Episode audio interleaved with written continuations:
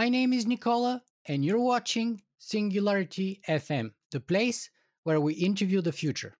If you guys enjoy this podcast, you can show appreciation by writing a review on iTunes or visiting interviewthefuture.com and becoming a patron.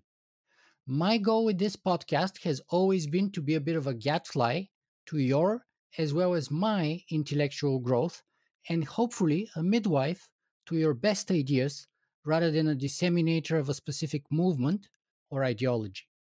Thus, while I've never hidden my personal views, I don't try to convert or make you a believer and follower, but simply to provide important and helpful people and ideas up for your consideration. Then, what you do, or if you do anything with those, is of course entirely up to you. With that said, my guest today is Émile Torres. Émile is a philosopher and historian whose work focuses on existential threats to civilization and humanity.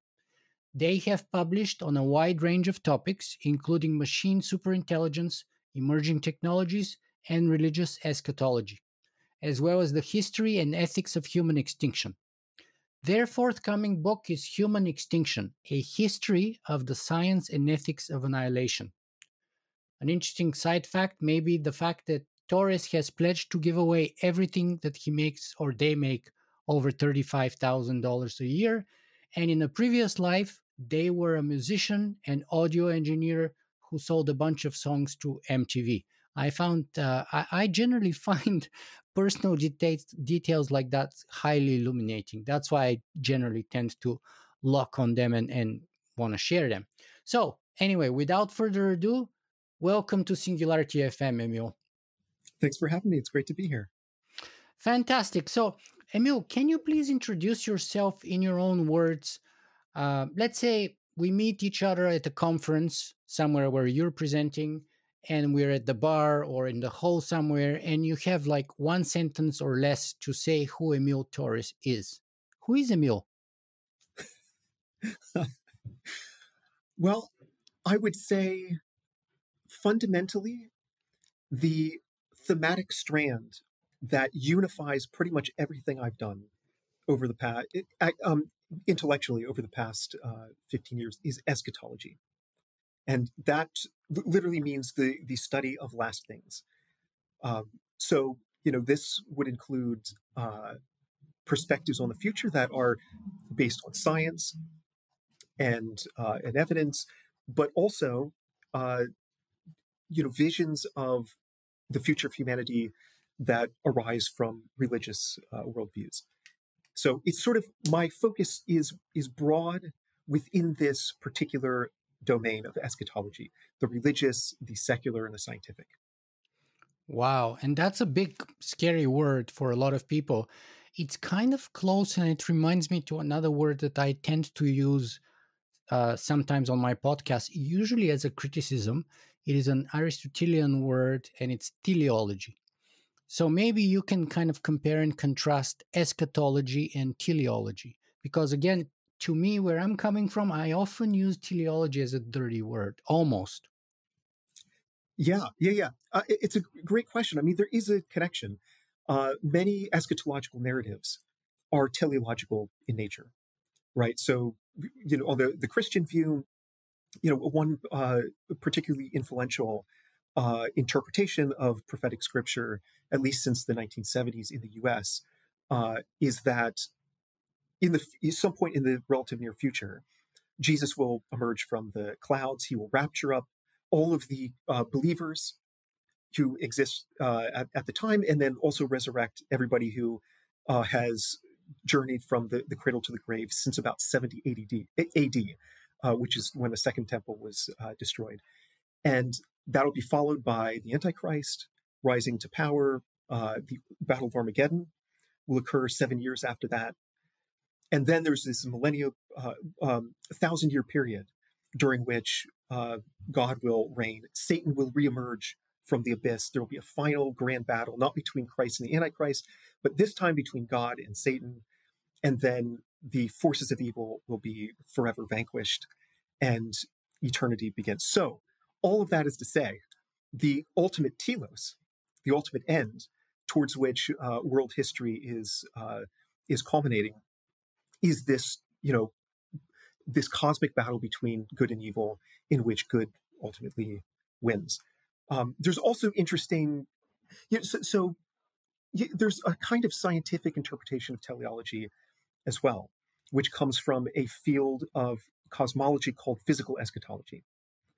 And this was really founded in 1969 by a guy named Lord Martin Rees, who may have come up in past conversations because he's also a futurist He's written about existential threats to. to I've humanity. done an interview with him. Yeah, oh, I, ah, about fantastic. two hours. Yeah.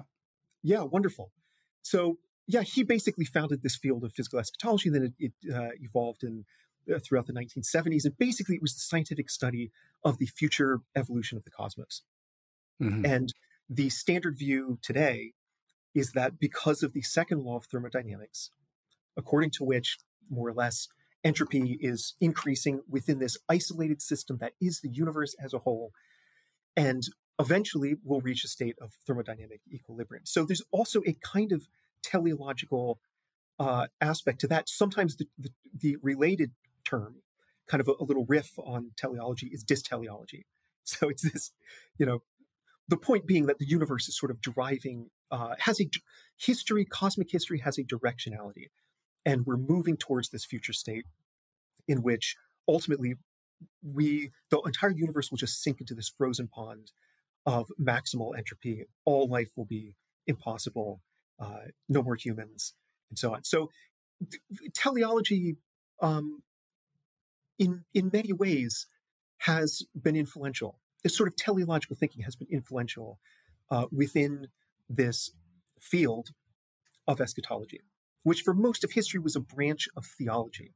You know, it's just an aspect of the religious worldview. It's not, it's the religious worldview pivoting towards the future.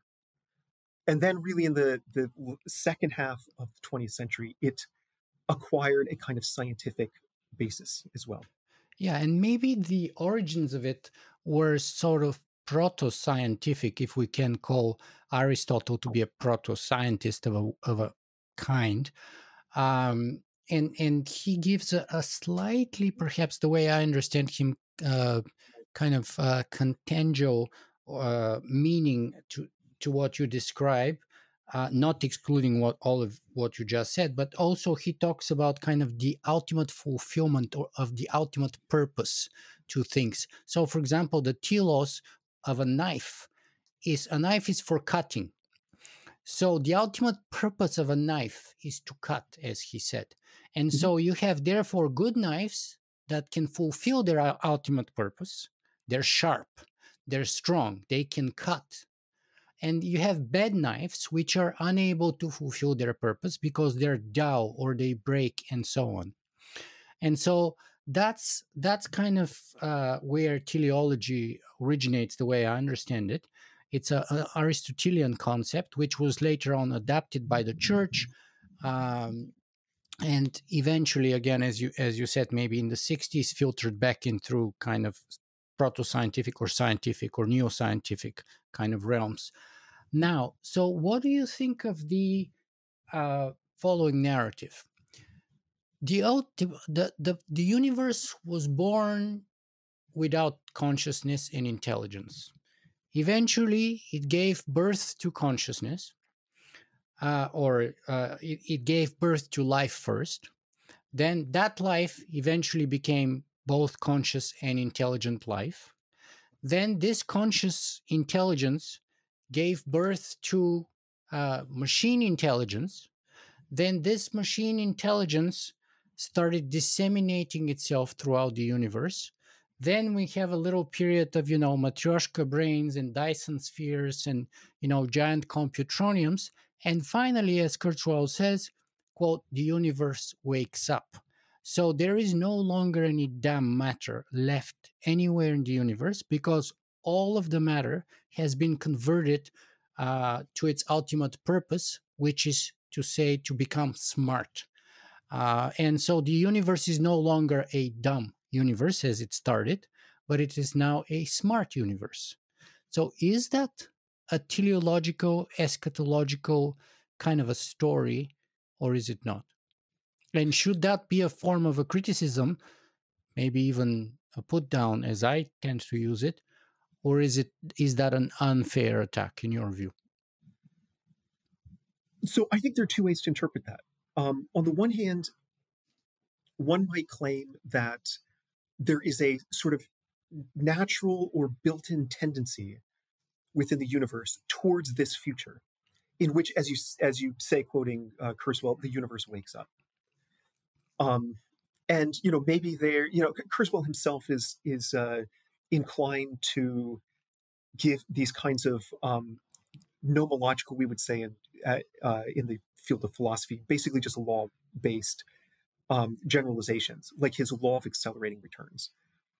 Um, and he so and he said on many occasions that this future is inevitable. So that seems to suggest that yeah, there's something about the universe itself that just naturally tends towards this future in which these biological uh, intelligences create these artificial intelligences, then they, you know, spread in all directions, maybe at you know uh, a large fraction of the speed of light, um, you know, via von Neumann, uh, von Neumann um, probes, self-replicating, and so on. So that's one interpretation. Another is just like it could be a, like a normative worldview. And so the claim there, it's it's not a descriptive claim about the way the universe naturally is, but it's a, a normative claim about the way the universe ought to be. And so, you know, e- even if it's even if there's no natural tendency for the universe to ultimately wake up, uh, again, as Kurzweil says, we ought to take actions, you know, to ensure that this future uh, comes to pass. So, yeah, I mean, I think in the first sense, um, it's just not i don't think there's really good a good argument for why th- that is you know the inevitable this this future of you know machine intelligence is spread throughout our future light cone is inevitable. Uh, that word inevitable really really messes up with me. Like uh-huh. and and that's kind of a new phenomenon you know?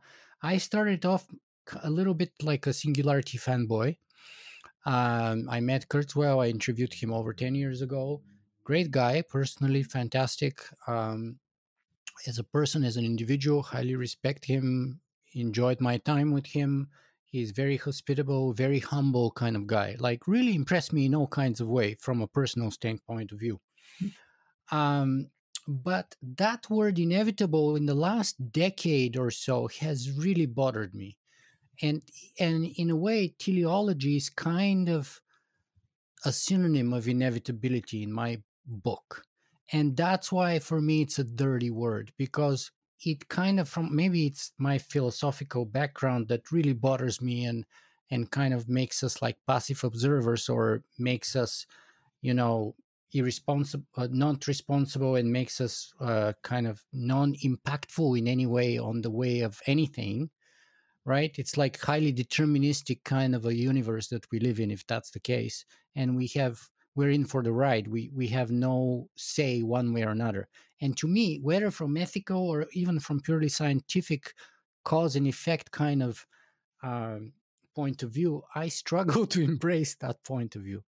Yeah, I I I think that's really interesting, and um, I sort of share your uh, you know, being a bit f- frustrated or perplexed uh, uh, or whatever with that with this notion of inevitability. I mean, there clearly is, uh, th- there clearly are kinds of inevitability in the universe. So, like you know, we mentioned a moment ago this dis- this dis teleological uh, future state of thermodynamic equilibrium, and so far as we know, that is the inevitable outcome of the universe, and there's just nothing we can do to prevent that. I don't know. Maybe there's some like wildly advanced technologies that would appear to us as magic that we could invent to somehow um, it's somehow I don't know yeah contravene the, the second law uh, but yeah I, I also I, I, find this this notion I mean Kurzweil's idea that this is inevitable and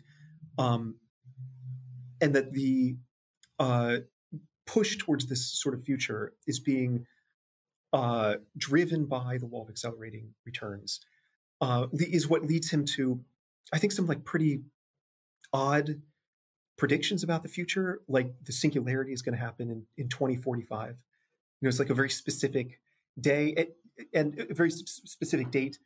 And yeah, it's it starts to uh, his his particular sort of eschatological singularitarian eschatological uh, system starts to look a bit like religion to me, uh, including like these specific d- dates about when you know history rupturing events are bound to happen.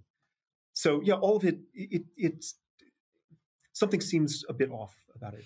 On the other hand, people would say that the latest events and developments around GPT-4 and stuff are all proof of his genius and his kind of prophetic futurism uh, alongside his projected timeline of development, which many people say uh, has been true and is uh, consistently re kind of affirming that it's true over and over again in time. Um, yeah, um, I mean, I, I don't have particular examples um, off the top of my head, but I know that some people have looked at some of his um, predictions and found, like, I, I don't know, he, he seems to have been somewhat right about certain things, but also my understanding. So correct me if I'm wrong, but my understanding is that also a fair number of his predictions have been have been wrong. Um, and then with respect to you know GPT four in particular, like it's just not that clear to me that you know, obviously there was this paper published uh, just recently about sparks of AGI. Yeah, uh, yeah, um, being uh, visible within this this sort of GPT four system, but that also I, I'm very skeptical of that. And you know, to, to me, one of the, the most amazing things about GPT four and Chat GPT, based on the GPT three point five uh, large language model that they have, is that I really feel like the the most impressive thing about that system is its ability to kind of trick us into thinking that it's doing something like thinking. I haven't seen much good evidence that it's it's actually sort of reasoning, um, and obviously uh, maybe people who are listening to this like understand basically how the systems work, and it's you know some computer scientists have described them as. I have a very large number of my audience who are amazing, deep experts in all those fields we're discussing. Yeah. Uh, so, so yeah, many of those people would surely know exactly how it works or how it was designed, at least. Yeah. So yeah, I don't know. I'm I'm I'm not. Yeah, we'll we'll see. I guess, but it's it's not obvious to me at the moment that GPT four is like really is closer to AGI, um, or you know, is, is this little stepping stone that you know, like I know Eliezer Yudkowsky, for example, is worried that you know GPT six or something. We're all is, going to die soon. We're all going to die because that's going to be AGI. It's going to recursively self improve. Yeah. Yeah. So I myself don't see it that way at all. I don't see it as an AGI example at all. I don't see it even closer to AGI. Um, I think it's highly premature to call GPT four like anything like you know close to being a, a, a, an AGI. On the other hand, I was rewatching and rereading Dune recently, and and I remember that uh, at some point they say there that uh, once when you've lived with prophecy all your life, the moment of revelation is a shock. Mm-hmm. So so you you've talked about the coming of the Messiah all of your life for generations maybe and then one day you see the messiah and of course most people would be in denial. Mm-hmm. simply because it's too much to process. It's too overwhelming. It's too they, like you cannot allow that as a possibility even right? Because it's still in the in the realm of kind of like it's in a different realm and and once it becomes the present most people would not naturally go in denial. So i'm I'm fully aware that I may be totally and completely wrong here. That's all I'm trying to say. So, anyway, we kind of sidetracked a little bit, but I think it's an interesting sidetrack and maybe kind of illuminating a little bit or relevant to our further discussion. So, let me backtrack just a little bit here and ask you going back to the topic of existential risk.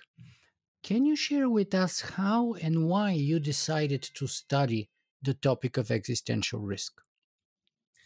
Yeah, well, I think it ties into uh, many of the topics that we've already uh, touched on.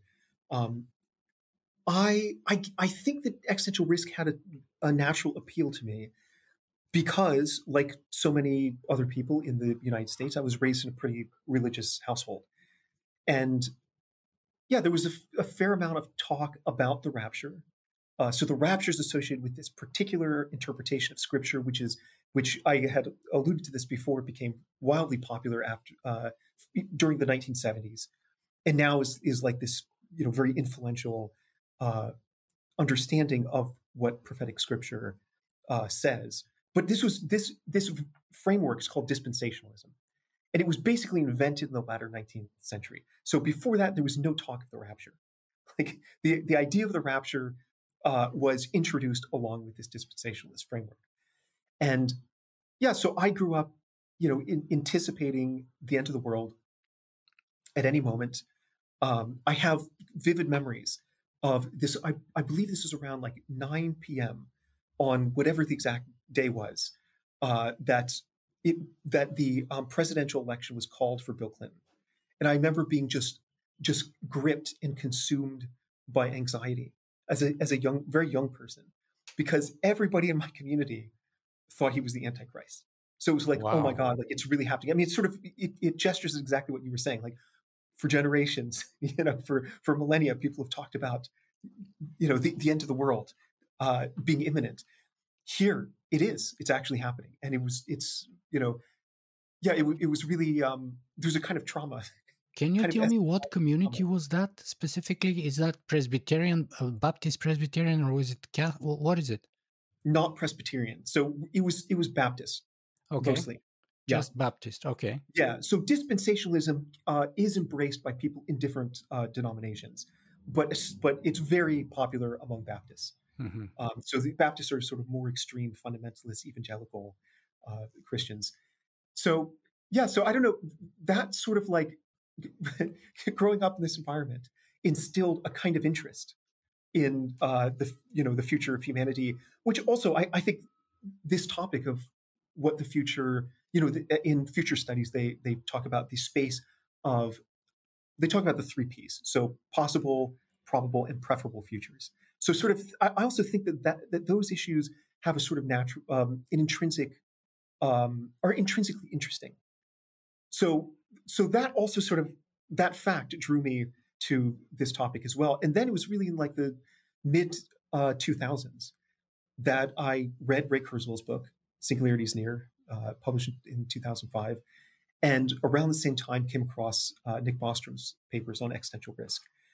And so, you know, there was sort of this like, you know, eschatology shaped hole left behind from when I apostatized my religion.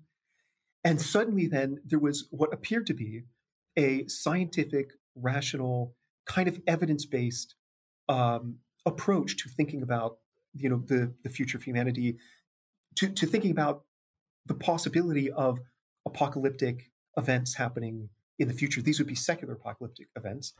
Uh, and so, yeah, I it, pretty much immediately I was really taken by the topic and got you know very interested. Initially, was was super critical of the transhumanist uh, worldview. Some of that was actually stemmed from Kurzweil's insistence that this is inevitable, and I kept thinking like, what if we don't want it though? What if that's not the future that is actually best? Um, are there ways that we can, you know, somehow put the brakes on technology. Uh, you know, maybe uh, prevent this, you know, his vision of the complete merging of biology and technology, you know, organism and art, art, artifact. Because um, perhaps that, yeah, that's maybe that's not the best future. And so initially, like in the early 2000s, I've, I've mentioned this on many occasions, I was really most sympathetic with what is called anarcho, primitivism. And it's this sort of, some anarcho-primitivists, uh, um, you know, like to mention the slogan of back to the Pleistocene, which is a bit silly because, you know, the Pleistocene's gone. We're in the Holocene now, maybe the Anthropocene at this point. But, you know, it was, it was this wanting to, this desire to sort of return to nature. Like maybe that's where the most meaningful life uh, can be fostered. And so that, that was my initial perspective. And then I read a book by Langdon Winner, published in 1977, called uh, Autonomous Technology. And he was discussing this thesis, which is very relevant to the notion of inevitability, which is that technology at some at some level of development becomes uncontrollable. And so it's it's sort of the, the, the analogy that I've used is you could think of technological development or technologization as the movement of a murmuration of starlings at evening in the evening. You know, so that's just the flock of starlings. They they move about in all sorts of different directions. The the uh, shape and direction of the murmuration depends on the individual actions of all of the the, the birds uh, that comprise the, the, the murmuration. But at the same time, there's no bird or collection of birds that's in charge of the direction. So maybe like technology is sort of like that. And yeah, obviously, if everybody around the world were to stop inventing technology or engaging in science, then this uh, this enterprise maybe could come to a screeching halt. But that's just not going to happen. Um, and so that so for a while, I became convinced that this a future at least somewhat resembling what Kurzweil uh, prognosticates is maybe inevitable. It's ineluctable. It's unavoidable. And then I thought, well, if if we can't stop this juggernaut of technology and science, then maybe the best thing to do is to join that team and to, you know, hopefully like maybe modify in some way the trajectory of civilizational development over time. And, you know, in, in a uh, in a direction that, you know, I, after careful reflection think is most optimal. Mm-hmm. So that so for a while then I really really did consider myself to be like a transhumanist. Mm-hmm. Um, Same with me. And by the way, yeah. you have a very common path coming from a kind of a very religious background. Uh, many people in the transhumanist community come that way, and even in the non-transhumanist community, even people like take Michael Shermer, who is like the skeptic guy, he studied theology. He came from a very religious background. And now yeah. he's kind of the skeptic guy. So it's I think it's good to be aware of where we're coming from one way or another. Uh, and because you know we all need to watch out for our own biases.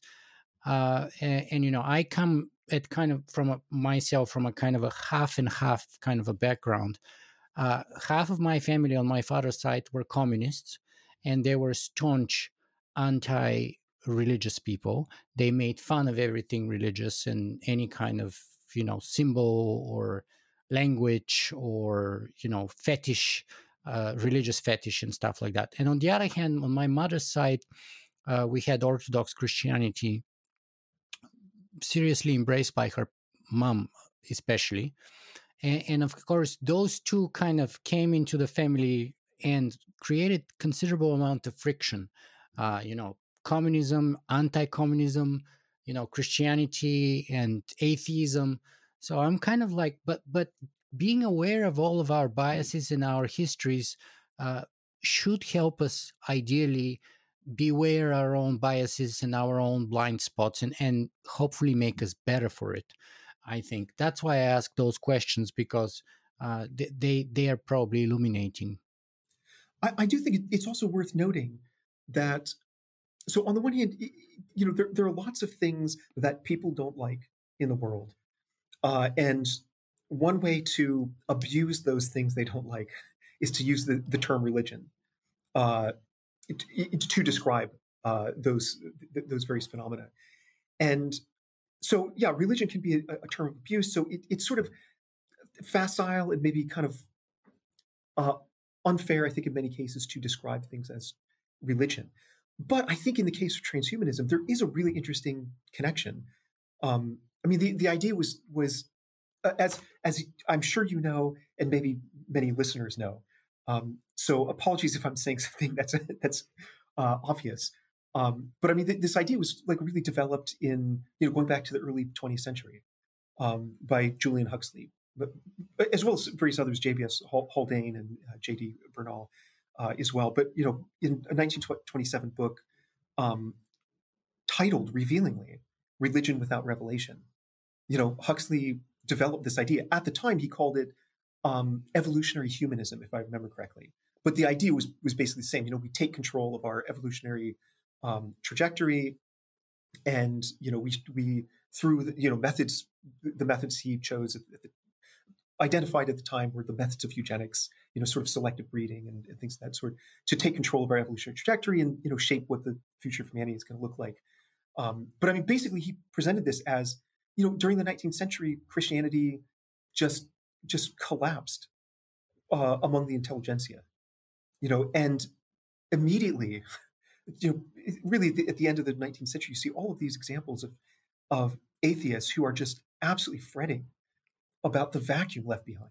Like there's actually yeah. a very huge influence, even before Huxley, religious influence, that is to say, from Russian cosmism. Yeah. Uh, which is a kind of a mixture between Orthodox Christianity and paganism. Um, it's a kind of a strange concoction just like I mean, many of Christianity's rituals are kind of adapted paganistic rituals, uh, localized to the specific culture or geography or what have you. So, so Russian cosmism, which had huge impact on, uh, you know, th- the modern transhumanist movement in general, uh, had huge, undeniably huge religious, uh, at least um, sort of a metaphysical origin, if you will.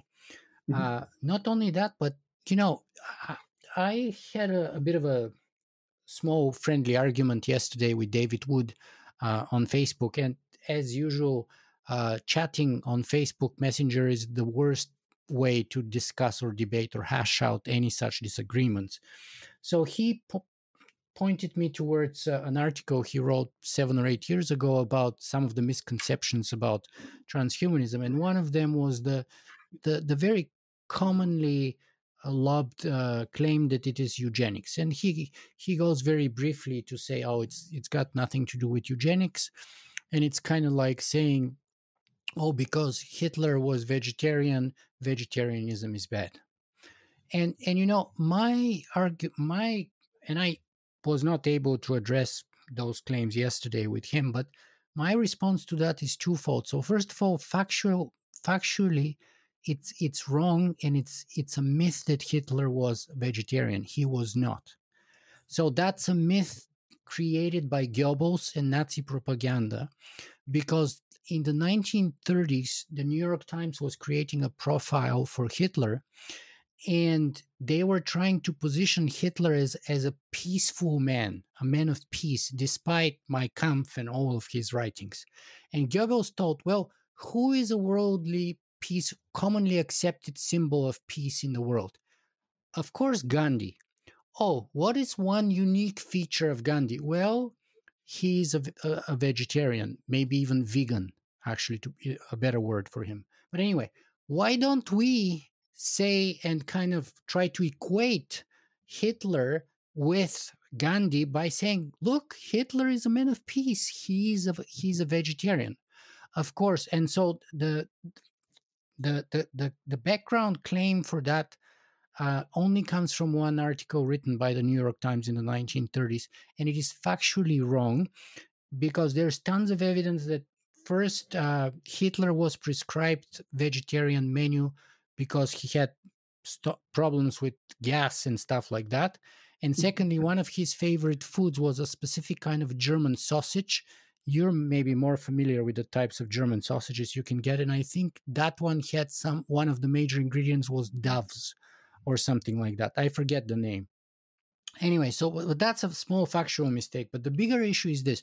Okay, so to disprove the claim that transhumanism has nothing to do with eugenics, we have to remove any overlap between the people in transhumanism and people in eugenics and their methodologies and kind of common uh, tropes or memes, if you will.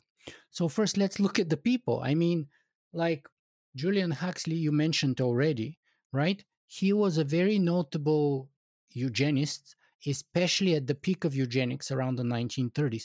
He was kind of a little bit obnoxious about it to the point where his brother one day got so pissed off that decided to write a book with whom with which to kind of once uh, in in a way poke at his own brother as brothers tend to do and in a way generally dismiss the whole eugenics thing and of course now we know that book is called a brave new world and that was aldous huxley right and we know that julian huxley was a notable eugenist not only that but he was the head of the british eugenics association or organization i forget the name, right? For a number of years. So, first of all, clearly, and by the way, Julian Huxley coined the term transhumanism. So, after that article or book that you were mentioning, so clearly, at the very least, the person who coined, coined transhumanism as a term is a eugenicist. That's a fact. So now let's look at the kind of other overlaps, if there are any. Like, what are the major concerns about the eugenists, and what are the major concerns of some major transhumanists? Well, obsession with kind of what is it the, the birth rate and the intelli- the the IQ rate and especially the the connection between race birth rates and IQ right and how we can manipulate those to the best possible outcome to fulfill some kind of an apparent allegedly fulfillment, teleological, eschatological end goal, mm-hmm. if you will, right? And so when you put all those things together, at the very least, you have to admit that historically, it's the same people and many of the same kind of methods. And, you know, maybe that's insufficient, but it's at least, you know, enough to, to, to make you dig deeper and sort of decide for yourself. I, I think later on, and, and I think as far as I'm concerned, um, there those are undeniable, and there's at least a very huge influence of one over the other. Um, and there's more we can talk about that. Uh, do you want to add anything here, or yeah, sure, yeah. So I, I would uh, first of all just say that interestingly, this is not very well known. So it's it's widely reported that Huxley coined the term. But, but actually, the term was coined a little bit earlier. So it's it's a super minor issue, but I mean, I was surprised to to discover this. There's a really good paper. I'm forgetting what it's it's called. Uh, that was published uh, several years ago, and I came across that, and I was really surprised. Without a doubt, though, Huxley popularized the term. Mm-hmm. Right? I mean, it was it was in his uh, 19 um, was it 1957 i think yeah it's in the 50s the book i actually have the page but but so maybe he took it from somebody else and i've forgotten or wasn't even aware of it so please please correct me yeah no uh, so yeah i mean just a, a super minor issue about that uh, which yeah i was unaware of until recently that being said so who who was it who was it who coined it it was remember?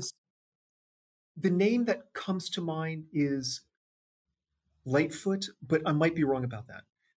Um, so I'd be happy to send you a link to the paper if you okay. want to put it under the you know the YouTube. Yeah, uh, sure, section. sure. I yeah. Um, so that being said, um, yeah, without a doubt. I mean, he. I, I feel like it's useful to distinguish between methods and aims, and so you have like the first wave uh, eugenics movement.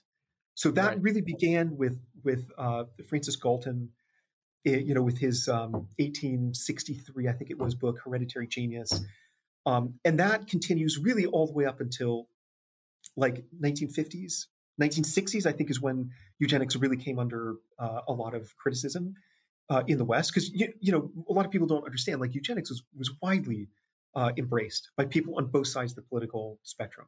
So yeah, it was, yeah. yeah, it was understood as like very integral to progressive so- social policy, for example. And a lot of the this forced sterilization programs in the U.S. were implemented during the progressive era. you know, Even in the early 30s, I think, like pre-war, maybe. Yeah, yeah, absolutely. Uh, really, 1920s, I think it was in the U.S. Uh, 1910s, ni- especially 1920s, that eugenics really hit its its peak. Yeah. And so during this first wave, the aim was to prevent de- degeneration. Uh, there were a lot of worries back then about the following the publication of Darwin's book, uh, Origin Species, 1859. A lot of worry about evolutionary degeneration. It was really widespread. H.G. Wells's um, 1895 uh, book, uh, The Time Machine, was a story of degeneration. You know, where humanity degenerates. Exactly right. yeah, and and he was borrowing from this other guy Lankester, who was you know like a, like a close friend of his, uh, who wrote a whole book called uh, Degeneration, like the- you know another chapter in, in Darwinism or something like that. Anyways, so that was one uh, aim of first wave eugenics. We need to prevent degeneration, and then But, also but I want to put it in the in the full term because it's not just degeneration; it's racial degeneration, and I think that takes it a step more clear. yeah, so there absolutely was a racial aspect of this. And in fact, one popular theory going back to the 18th century, popular theory of why different races exist, is that humanity originally started as completely white. And then it spread out, we spread out around the, the globe, and then various groups degenerated. And that's why you get various non white races. So it was just like a, you know, a deeply horrible view of and you had phrenology, I think, in support of it, didn't you? Yeah, yeah. Anthropometry, study of uh, the, the the measurement of humans was very much a part of this. I mean, during the Enlightenment, that's when we, you know, our modern notion of race was invented. Then, what is our modern notion of race? It's that you know you can uh, categorize humans into different groups um, based on uh, mostly based on skin color, and then these different groups have certain intrinsic properties. Intrinsic properties like higher or lower levels of intelligence. And so this idea that there are these racial groups with their own, you know, cluster of properties that differ from other groups, this was like invention of the Enlightenment. Before that, people would notice differences, but this idea of like, oh, you are a part of this group, and based on that, I can uh, infer certain things about about you, about your capabilities, about your, you know, um, yeah, I, I, you know, And- capabilities, things of that sort. So that was really like, yeah, a modern idea that came out of the Enlightenment. And the So the- implications are Yeah, political sorry, go for ahead, that. go ahead. Yeah, yeah. The implications for that are profoundly political because then, then the next step from the biology, from the supposedly pure science, the next step is the master race and the slave race, and then the next step from the master race and the s- slave race is obviously Mein Kampf and the Führer, and you know the pure Aryans. All of these are just consequent logical steps, one building upon the previous one. Yeah, yeah, and I mean it's worth emphasizing that the uh, Nazi eugenics program, which is what most people think of when they think of eugenics, you know, all of those horrendous atrocities, um, that was inspired in many ways by the eugenics programs that were implemented in the U.S., like in California. You know, there were Nazi scientists who studied the California program, were super impressed by it, and thought, okay, we, you know, we need to do our best to replicate that uh, back home in Germany. So, it, you know, the, the really this this sort of more progressive strain of eugenics is kind of the backbone of first wave eugenics, and then sort of Nazism, uh, and and the the particular kind of eugenics, the racial hygiene um, that policies that they uh, um, developed. That was just kind of like a little side branch that just grew out of eugenics. And so ultimately, the, the, the point here is the aim was the perfectibility of the human species and the prevention of degeneration. And the methods, so that's the aims on the one hand, the methods were things like selective breeding. And so on the one hand, you want to encourage people with so-called desirable traits to reproduce produce more. That's positive eugenics. Negative eugenics is trying to prevent people with with what are were identified as undesirable traits from uh, having children. There's a problem though. How do you prevent people um, from having kids if you think that they uh, shouldn't, you know, that, that their um, genetic material shouldn't be passed down. and who sets the criteria? Yeah, so I'll get to that in a moment for sure. yes. and so basically, with negative eugenics, like this is where the top-down authoritarian state control of um, pop of society level patterns of reproduction uh, become important, and those are really kind of the, the most. I mean, the whole thing is atrocious because of the underlying ableist, sexist, racist, classist assumptions. But negative eugenics in particular was where you get just these the worst atrocities. And that's what sort of, like you were saying, you got forced sterilization. That's the, the Germans implemented that, just like uh, the Californians. Um, beyond that, you've got like, well, why not just, you know, put people in a concentration camp? Well, why not just eliminate people from the? They the, wiped out people with all kinds of disabilities and or mental or physical disabilities. They wiped them out, even if they were absolutely. of German uh, background. They simply went to those sanatoriums and they killed them. Yeah, or especially if they're of German uh, you know, uh, um. Because so they're yeah, soiling was, the race.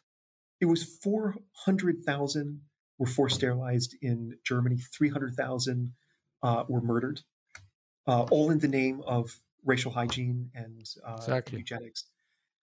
And so, yeah, so you've got these these aims, and then this particular method, you know, which is sort of ba- built around uh, selective breeding. Transhumanism is um, so there, there's lots to, to I, I, feel like there's there's a nuanced way of understanding how it's how it is a, a version of eugenics, how it's just another iteration of the eternal return of eugenics, as some uh, uh, scholars have put it. I feel like it's a really nice term because this idea of eugenics goes all the way back to Plato. um, and so the Republic, yeah, yeah, people yeah. with gold, silver, and lead, and whatever, bronze. Yeah, yeah, exactly. Um, and so, yeah, with transhumanism, you get a new goal. And people like Huxley thought, well, you know, maybe, um, you know, maybe this goal of just perfecting, of creating the most excellent version of human beings possible, maybe maybe we should actually aim higher than that. And maybe if we can use these methods of selective breeding, sterilization, although he he, uh, I don't believe he was in favor of sterilization, although he might have been.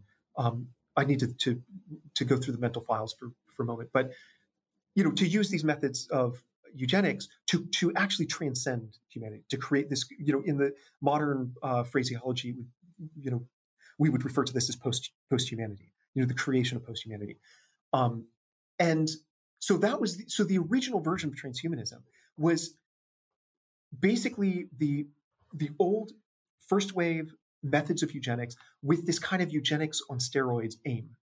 you know, forget humanity, forget perfecting the human stock. Let's just create a new post-human stock. you know, um, and then really you get this second, so-called second wave of eugenics, and that emerged with the in the 1970s and 1980s with the development of new technologies like genetic engineering. Genetics, yeah.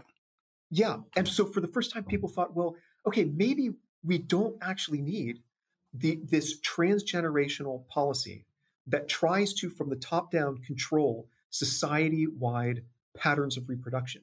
Maybe instead we could take these technologies and in a single lifetime or over a single generation, if you're talking about a parent and a, and a, a child, we could use these technologies to radically enhance the, the human species. So that so this combined the eugenics on steroids aim of transhumanism with this new methodology, which was supposedly liberal rather than authoritarian, right? So you don't need state intervention. In fact, the state should just get the hell out of the way and let people decide for themselves how they want to uh, to, to actually uh, modify themselves or modify their children. So what's wrong with that then? What what's the problem? I mean, isn't the pursuit of excellence, as Aristotle put it, who was of course a student of Plato's, uh, and kind of self improvement and desire for your offspring to be better off than you are isn't that like a noble pursuit that we've always tried to to do and we are kind of all striving towards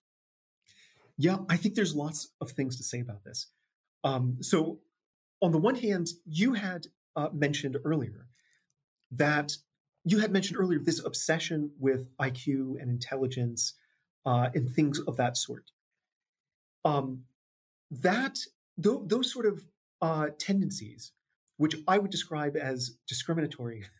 Uh, to, well, uh, sorry, I, I, I'm, I'm leaving the premise uh, uh, out there. So let me just say, so th- this sort of obsession with IQ and intelligence that is continuous with you know the early first wave eugenicists. In fact, IQ was sort of developed in large part by eugenicists who had like super racist views and you know who thought who like developed this test that enabled them to point to different racial groups and say they are inferior we told you we're better yeah and it's so it, it justifies all sorts of then social policies um, uh, yeah a more recent uh, example of this is uh, obviously the bell curve you know where they're, they're basically arguing against certain social policies because they aren't going to work. Why aren't they going to work? Well, because some groups are just inherently less capable than others. And so I, think some, so bound up with that is kind of uh, a bit of racism, maybe not just a bit. um, also, you know, a kind of ableist uh, tendencies. Se- I mean, sexism was was uh, pervasive in the eugenics movement. Same with xenophobia and, and a certain kind of classism. And I think a lot of those tendencies are ubiquitous within the second wave uh, eugenics movement, transhumanism being a uh, the, most salient instance of second wave eugenics. Um, so, okay, so these these parents, you know, want to improve their child. Well, what are the criteria uh, according to which they're going to judge their child being better uh, or better off than uh, you know the child they might have might have had without genetic intervention. And I think that's where these these tendencies, you know, eh, more or less insidiously influence, um, uh, you know, opinions. And so I think that is one reason it's problematic. There's also uh, a really great paper by a philosopher named Robert Sparrow, uh, and I think it's it's called something like the new eugenics, not so old, uh, not so different from the old eugenics. Mm-hmm. And he provides just a a, uh, a number of really compelling arguments, at least so far as I can tell, for why a liberal regime of second wave eugenics would actually have an outcome that's more or less indistinguishable from what the first wave eugenicists hoped for. Um, society would homogenize in various ways. So, like one example of that would be, you know, he says, imagine that you're a parent in a racist society, uh, perhaps a society exactly like ours. And so you you understand that you can't do anything to change the way society is.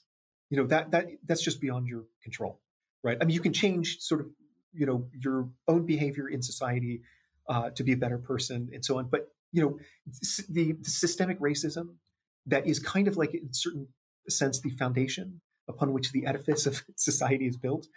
Um, or at least our society as it is today, that you, you can't do anything to change it. So if you if you want your kid to have the best possible outcome, and you have the the power to determine uh, what skin tone your child is going to have, there's going to be pressure to, to select for, and maybe maybe it just starts off with some people. Just a, you know, maybe most people resist that.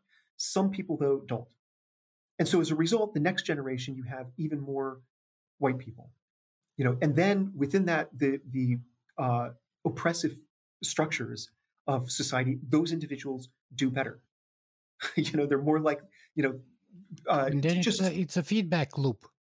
It's a feedback loop. And, and so it, it doesn't take long for there to be just, you know, incredible pressure for then parents to not be the the small group of individuals who are saying, I'm going to resist this, but rather to just conform because you don't want to have a kid who's, who's going to be disadvantaged in, society, in, in a racist society. And so his argument ultimately is that you would get sort of naturally this kind of homogenization. And also, there's a further point, which is exactly how liberal would this be? you know, when there's all of this pressure to select for children who have, you know, a certain you know, assuming that there is some kind of genetic basis for intelligence that uh, is discernible, it's really really complicated, right? That's a hugely polygenic um, uh, phenotypic trait. Um, whatever intelligence is in the first place. But you know, assuming for the moment that you can select uh, for that sort of thing, then you know, there's also going to be pressure to select for individuals who have a certain kind of ability, you know, uh, an ability to excel cognitively in a kind of capitalistic system where you're expected to work a lot and you know where yeah so i mean and so on and so on. I mean p- people can fill in uh, the details because i think that part of the argument is fairly straightforward. But ultimately his claim is that okay society is going to homogenize.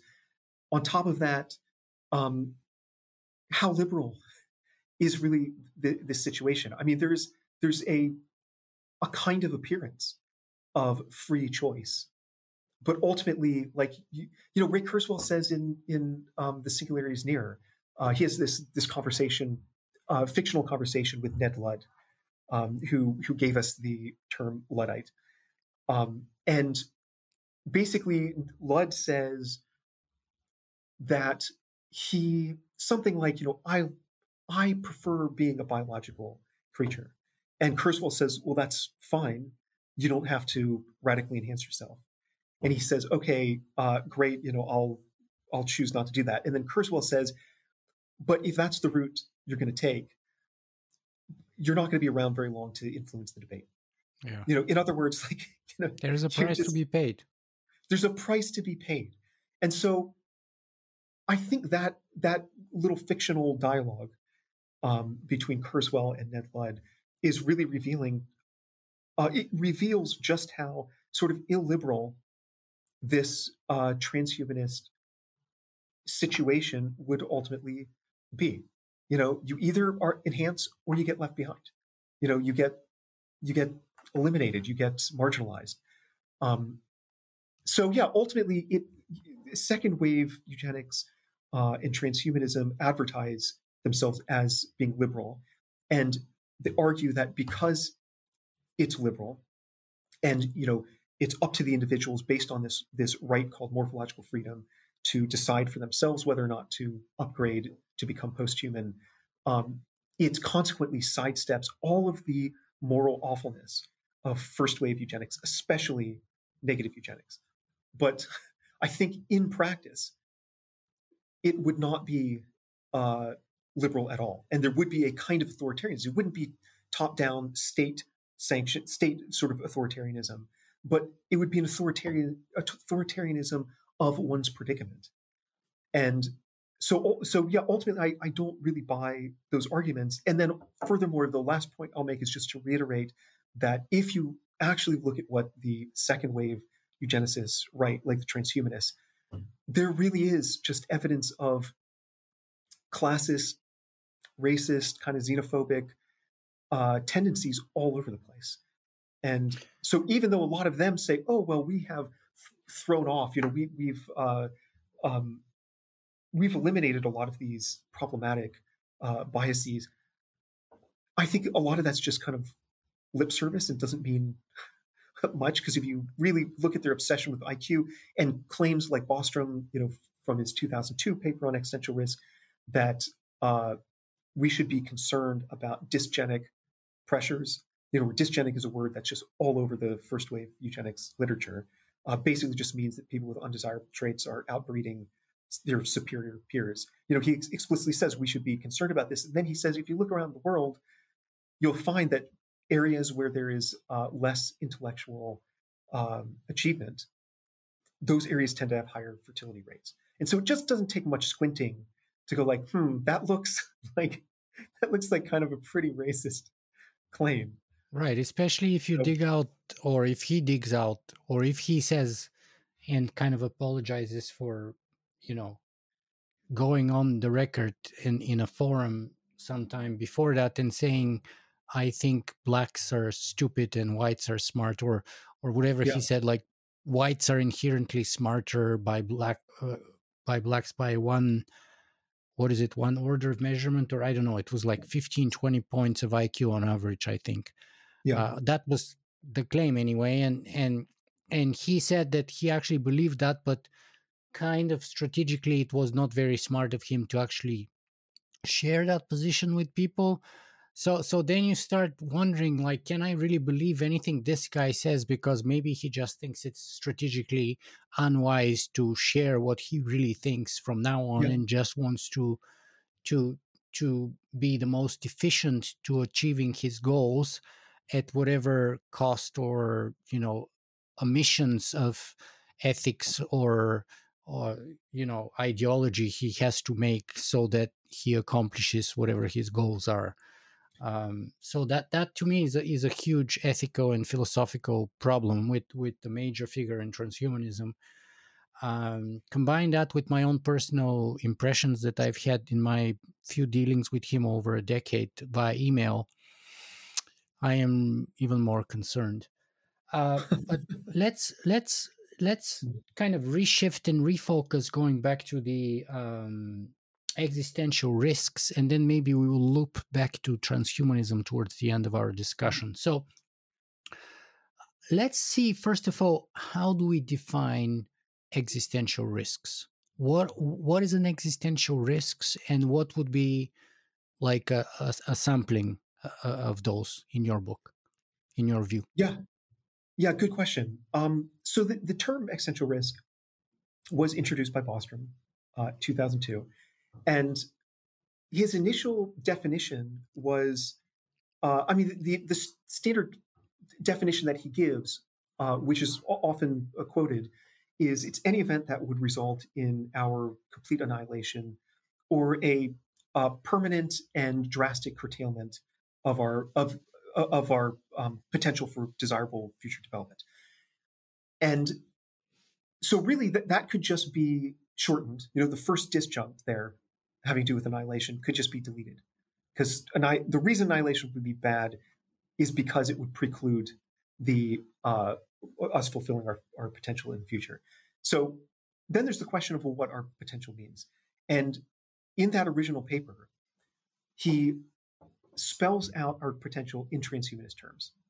So it's it's the, the definition could be translated, I think, to more accurately reflect his thinking uh, as follows: An existential risk is any event that prevent us permanently prevent us from creating a flourishing post-human civilization. Yeah, so and there's another paper here I'm looking at also called Transhumanist Values of mm-hmm. 2003. And he talks here about the basic conditions for realizing what he refers to as the transhumanist project. Mm-hmm. And so anything that is kind of um, in the way of the realization of that transhumanist project is an existential risk because exactly. to him the transhumanist project is kind of the highest good the highest moral value interestingly not for him personally or individually, but for the universe in general, it mm-hmm. seems. Mm-hmm. I mean, I'm, I'm here combining not just that paper, but a few other papers, like the one on uh, astronomical waste, I think was the title, um, where, where that's actually a lot more clear, uh, right? So, so I'm actually combining a bunch of his papers here. It's not just exclusively derived from from that paper, but but that's kind of the, the gist of it. Yeah, that's exactly right. Um, so yeah, it, it's, it, I was going to mention. I mean, that, that astronomical waste paper, which was published one year after the existential risk paper, uh, it did provide a kind of different perspective on what existential risk because it introduced this notion uh, that, at least from a, a, utilitarian point of view, and that point of view has been hugely influential among within the existential risk uh, community and among long-termists and so on um, that you know it's really important that we colonize space and create the largest uh, population possible within our future cone, um, on the assumption that these future individuals will have happy or net positive lives. Then the total amount of value in the future uh, could be literally astronomical. And so this notion of astronomical waste is that you know every hour, every minute, every second of delayed space colonization results in all sorts of cosmic resources hundreds uh, of trillions of non-existing humans would not come to be. I think that's kind of what i remember. Like Exactly, every yeah. second we delay that project, that means that a hundred million, no, trillion, apologize, hundreds of trillions of humans in that specific future of co- having populated the entire cluster of our galaxy or the, entire cl- cluster of, of our stars, star cluster, Mhm. uh, would fail to materialize to existence. And therefore, the total output of value, positive moral value, that he says, would not be optimized to its maximum or optimum level of uh, possible achievement. And therefore, we have to hurry up. Yeah, yeah, that's exactly right. Um, so ultimately, then combining those, existential risk is is, you know, I think so. The, the way I often describe it um, is that you know, existential risk is is commonly defined now as just any event that would prevent us from fulfilling our long term potential in the universe.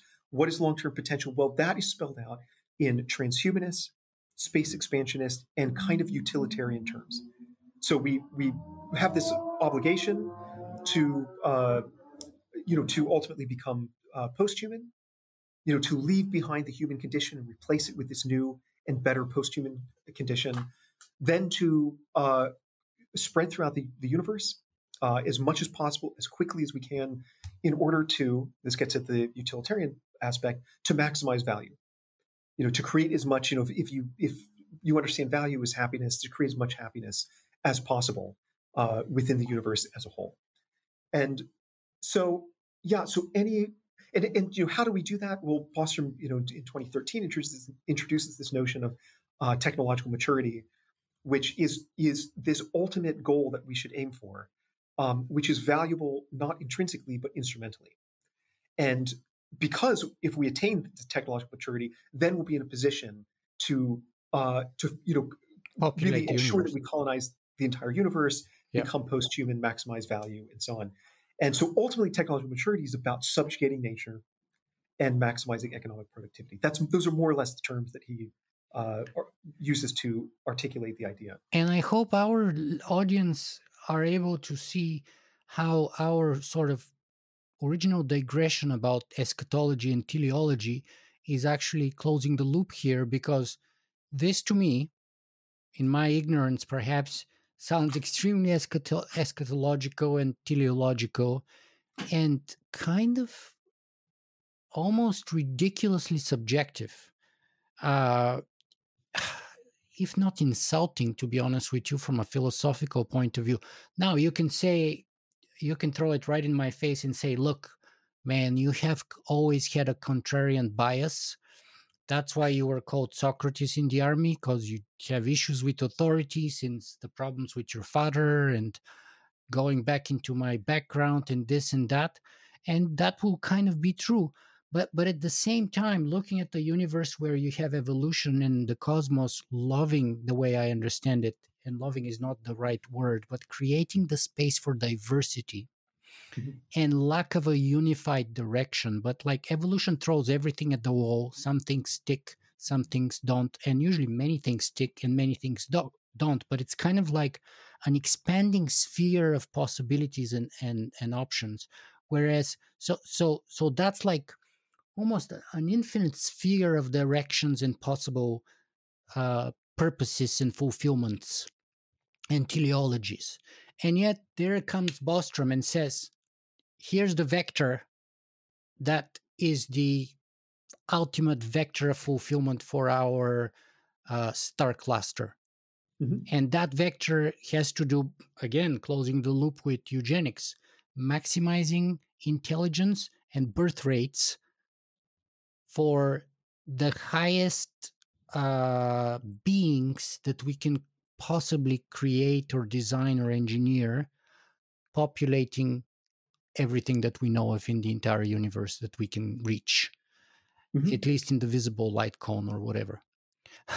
so I hope here we we have like a nice loop where it all kinds of starts coming together a little bit.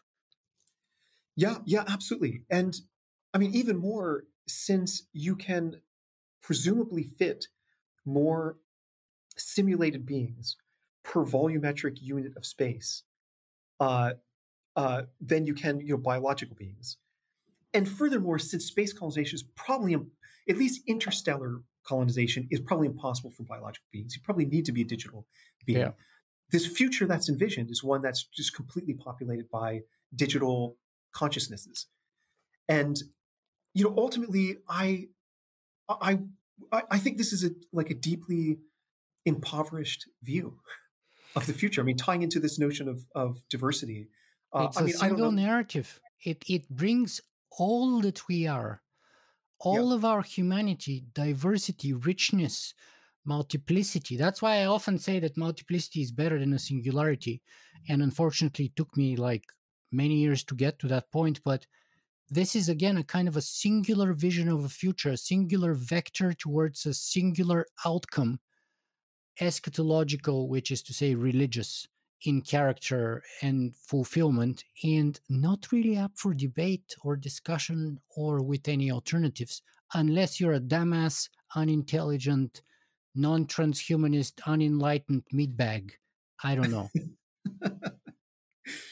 yeah, it's it's interesting that uh, some long termists recently have started arguing that, you know, uh, what we, what humanity as a whole should do is pursue a two step plan. The first is to reach a state of existential security. So that just means focusing on mitigating existential risks. So dealing with the, the potential danger of artificial superintelligence, uh, of engineered pandemics, climate change, well, maybe climate change, um, and you know some other risks. And then once we get there, we can have this multi-century or even multi-millennium period they call the long reflection. And that's when we sit back and try to figure out what, as a whole, uh, what values we want to guide the next trillions of years of you know future human evolution. And so that sounds pretty like open. And like you know the the, the whole idea is that we get we we you know join hands and sort of have a debate about what the best values are. But really, if you if you sort of look just a little bit closer at the literature, there are uh, several pretty non-negotiable aspects of what this the future ought to involve, and th- those specifically those are kind of the three uh, features that I was that I listed before, which is transhumanism. You know, like Toby Ord, his 2020 book, The Precipice, says that it's very likely the case that if we do not transcend uh, the human realm, then we will lose out on a significant fraction of our potential. So, okay, so so that's pretty. It, he, it's not categorical language, but it's like almost certainly we need to uh, to become post-human. Same with space colonization. It's like it's just not really an option, you know, that for us to just remain on Earth um, and to never you know spread throughout space, create these huge planet-sized computers, run simulations in which trillions and trillions of people, uh, happy people, supposedly happy people, exist, and thereby maximize value.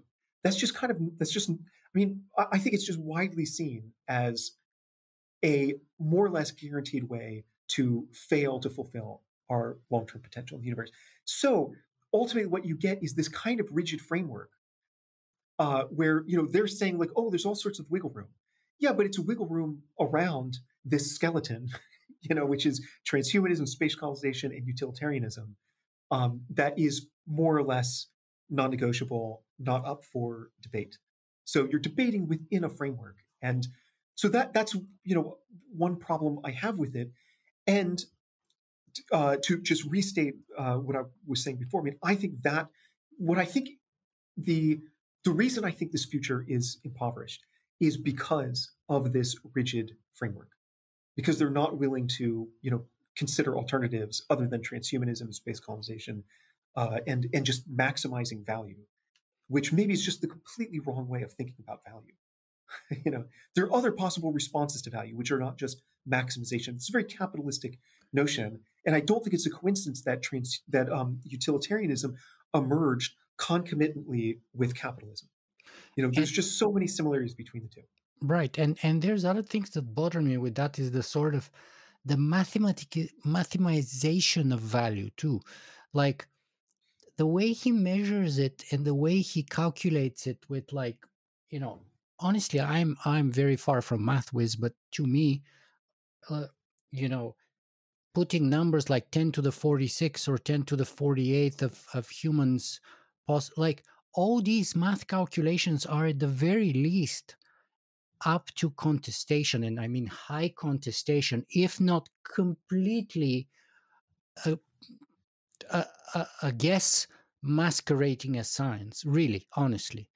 I, I think that's the best guess of a couple of people maybe masquerading as mathematics and science which makes it even worse in a way right?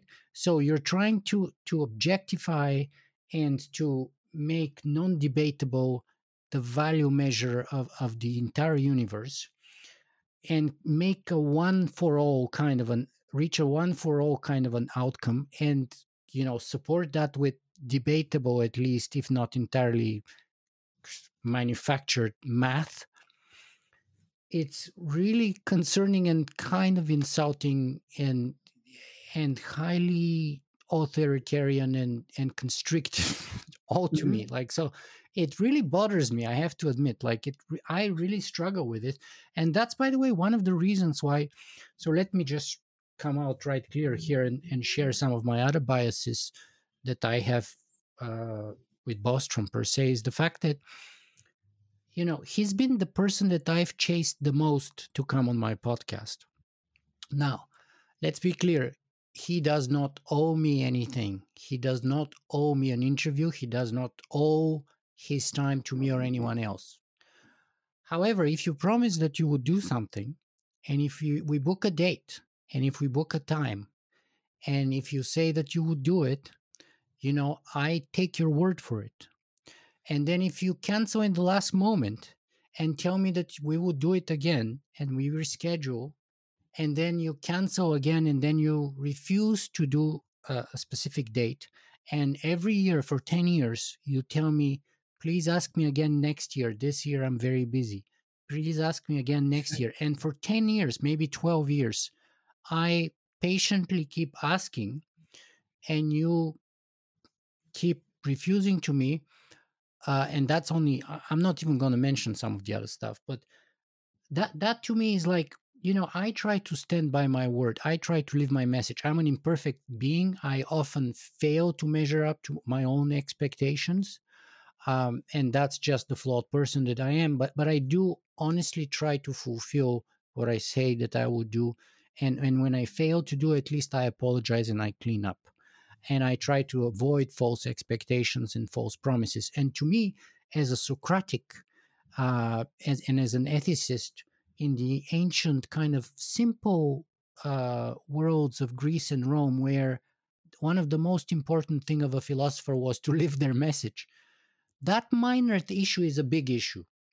You know, not living your message, not staying by your word, not not being who you say you are, and then when you have like the the fact that maybe you're like at least at some point believing that you know whites are smarter than blacks and there's all kinds of arbitrary math and all kinds of you know arbitrary fulfillment of the universe and all kinds of other things piling on top of that on top of that. It's like bad news after bad news after bad news. And i don't want to go after bostrom here. That wasn't my intention but i'm just sharing my, my own personal biases so that other people can first judge them for what they are and maybe dismiss them as my personal biases, but maybe dig into it deeper themselves and then judge based on his writings and his evidence as they stand and, and his papers.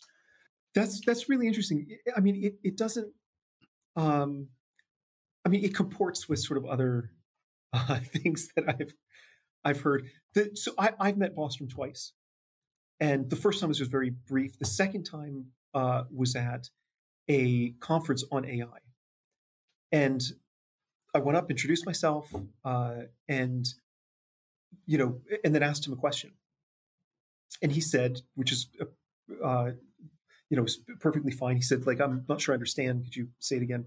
So I, I tried to elaborate a little bit more, and I was probably uh, two sentences in when it was one of the strangest experiences I've had. He uh, was looking at me, and then he just walked away. and it was I was in the middle of, of talking. So uh, that also just kind of like I don't know. That was just odd. That's you know.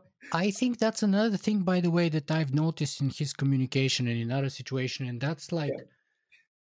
looking down a bit, if I may say it. And I don't know how to say it any better or any lighter.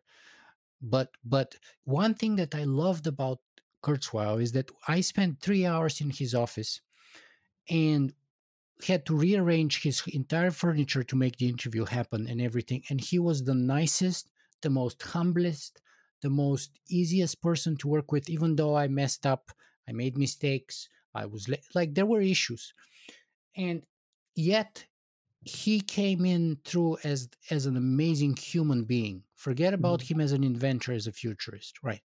Bostrom to me has come as exactly the opposite, unfortunately, from my limited communication and, and stuff.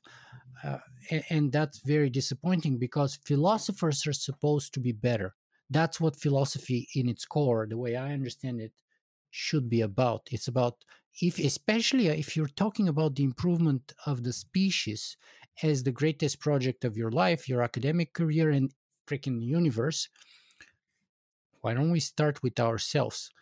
And one measure in my books, and maybe not in his book, is being humble. And anyway, I'll I'll shut up. yeah, that's. I don't want to turn this as a rant against Bostrom because that's not how it was intended. But it's just like many years of, of frustration and disappointments uh, and, and, lack of any being even impressed by his quote academic work. You know, I've I've done two interviews with his one of his best colleagues, Anders Sandberg, and my impression of him is entirely the opposite. Mm-hmm. Amber, uh, Anders Sandberg is a super nice guy, super friendly, super happy, pretty smart, enjoyable to have a conversation with. Even if you agree or disagree, I just love the guy. Right? A- and they're best colleagues. And and you know, Amber said some Anders Sandberg said some very nice thing about Bostrom during the interview and said like, "Oh, we all accept and understand that Nick is the smartest kid in the block or in the uh, department or so, to something to that effect." I have to go back to the interview, but you know, it's kind of like intellectual bow to to Nick's prowess. But I was thinking, you must see something better than me because I'm struggling to see this what you're referring to here, and maybe it's just my own lack of uh, intelligence. That that was kind of my conclusion to be honest with you. So i was like i probably have 20 30 points down from An- anders sandberg. So that's why i just failed to to reach the level where bostrom's accomplishments are impressive to my limited intelligence that's so funny yeah where do we go from here okay we go back to existential risk perhaps so let's talk about long termism and existential risk, right? Mm-hmm. Because that's the next issue that's connected here. And again, it all is like sort of gravitating around the same gravitational well around which transhumanism, existential risk, and long termism all gravitate around. Oh, excuse me before that though let's touch a bit on utilitarian utilitarianism because as a philosopher that also bothers me mm-hmm. you know one of my also other favorite philosophers are uh, living philosopher is peter singer mm-hmm. and two things first is when i had him on my podcast he said he had no issue with transhumanism but i think after my podcast there was an article i saw with him where he was criticizing long-termism saying that it could be used to uh, justify um, almost anything at almost any cost. Mm-hmm. Uh, and I was thinking, yeah, this kind of a what people refer to utilitarianism in Bostrom is really a crude utilitarianism. It's almost insulting utilitarianism. It's very rigid and, and sort of narcissistic. And I'm happy to elaborate later on that. But I mean, let's let's just throw it in here. If you want, if you think that the ultimate that the universe's ultimate fulfillment is 10 to the 48 more more of you i would call that selfish and narcissistically pathological to the 10th to the 48th degree in my books but again who the heck am i my intelligence is not bostrom's and i haven't been you know sweden's highest uh, what is it highest academic i was reading his biography before our interview and he said he broke Sweden's national record of intelligence. Yeah, there's there's no there's no evidence of that. But that's what that's, he said in his bio. Yeah. I was reading it, and that's another it's... thing which bothered me. I was like, why people say stuff like that about themselves? Like, what kind of a person you have to be to try to say that I broke the record of Sweden's national intelligence measure, however accurate that is, but if if it is, anyway. So so so utilitarianism is not as bad and as rigid. And Peter Singer, as a utilitarian philosopher of great renown, has pointed that. Right. And so all I want to say is that Bostrom's measure of utilitarianism is not necessarily accepted by utilitarian philosophers, and maybe even is kind of simplifying and crudifying what good utilitarianism is. And then again, as someone who grew up in communism, I'm always kind of a little bit pushback against utilitarianism because there has to be some limit mm-hmm. where mm-hmm. you have a realm of individual free, freedom and choice. Um, and so that kind of a 10 to the 48th maximization of procreation of more of me into the universe. Yeah, that's what I mean by narcissism and selfish. Okay. Okay, this time it should be over. But this will be hopefully interesting and kind of engaging for people. And I mean, it's I didn't plan any of this, but it's kind of like pouring out of me because I've been sort of mulling these issues for a long time in the background. I and they haven't even come out before because I wanted to discuss it with him. This is how I always prefer to do it. I mm-hmm. prefer to do it face to face so that I give the person the chance to respond because I'm a human, less intelligent than him, never broke any records. Maybe he can show me where I'm wrong, right? But anyway, we just just to be clear, we don't know if he broke any records. That's what he says. But there, there, there's a, a, a Swedish philosopher named Simon Knutsson who um, contacted Bostrom about this claim because he said, "I live in Sweden. I grew up here. Uh, I've there's, there's I've never heard of any kind of like uh, record keeping about. I think it was that he had uh, Bostrom had um, had you know taken had enrolled in like multiple uh, programs simultaneously, and so it was it was like you know he earned the most degrees or something like as a as a young person over a certain period of time. But yeah, I mean, there's there's no and it's so that makes it even weirder because it is odd when you see um, a a grown uh, scholar mentioning undergrad level achievements. Um, I mean, if you if you so yeah, I mean there, there were a number of of accomplishments when I was undergrad that were pretty noteworthy at, at my university, University of Maryland. It would just be odd to include those uh, in, in a kind of boastful, vaunting manner on my CV. And then, furthermore, if someone were to to dig in to those claims that I might make on my CV and find that actually there's really no, this totally unofficial. It's just it's just this individual's guess uh, about their their you know academic performance. That just makes it even weirder. So, but I think that it it, it is kind of um, an interesting window into I think kind of the way Bostrom what he thinks of himself and you know uh, it, yeah, it, it's it's just an interesting bit of evidence. Um, you know, I had a bias towards intelligence when I was 18 years old or 19 years old.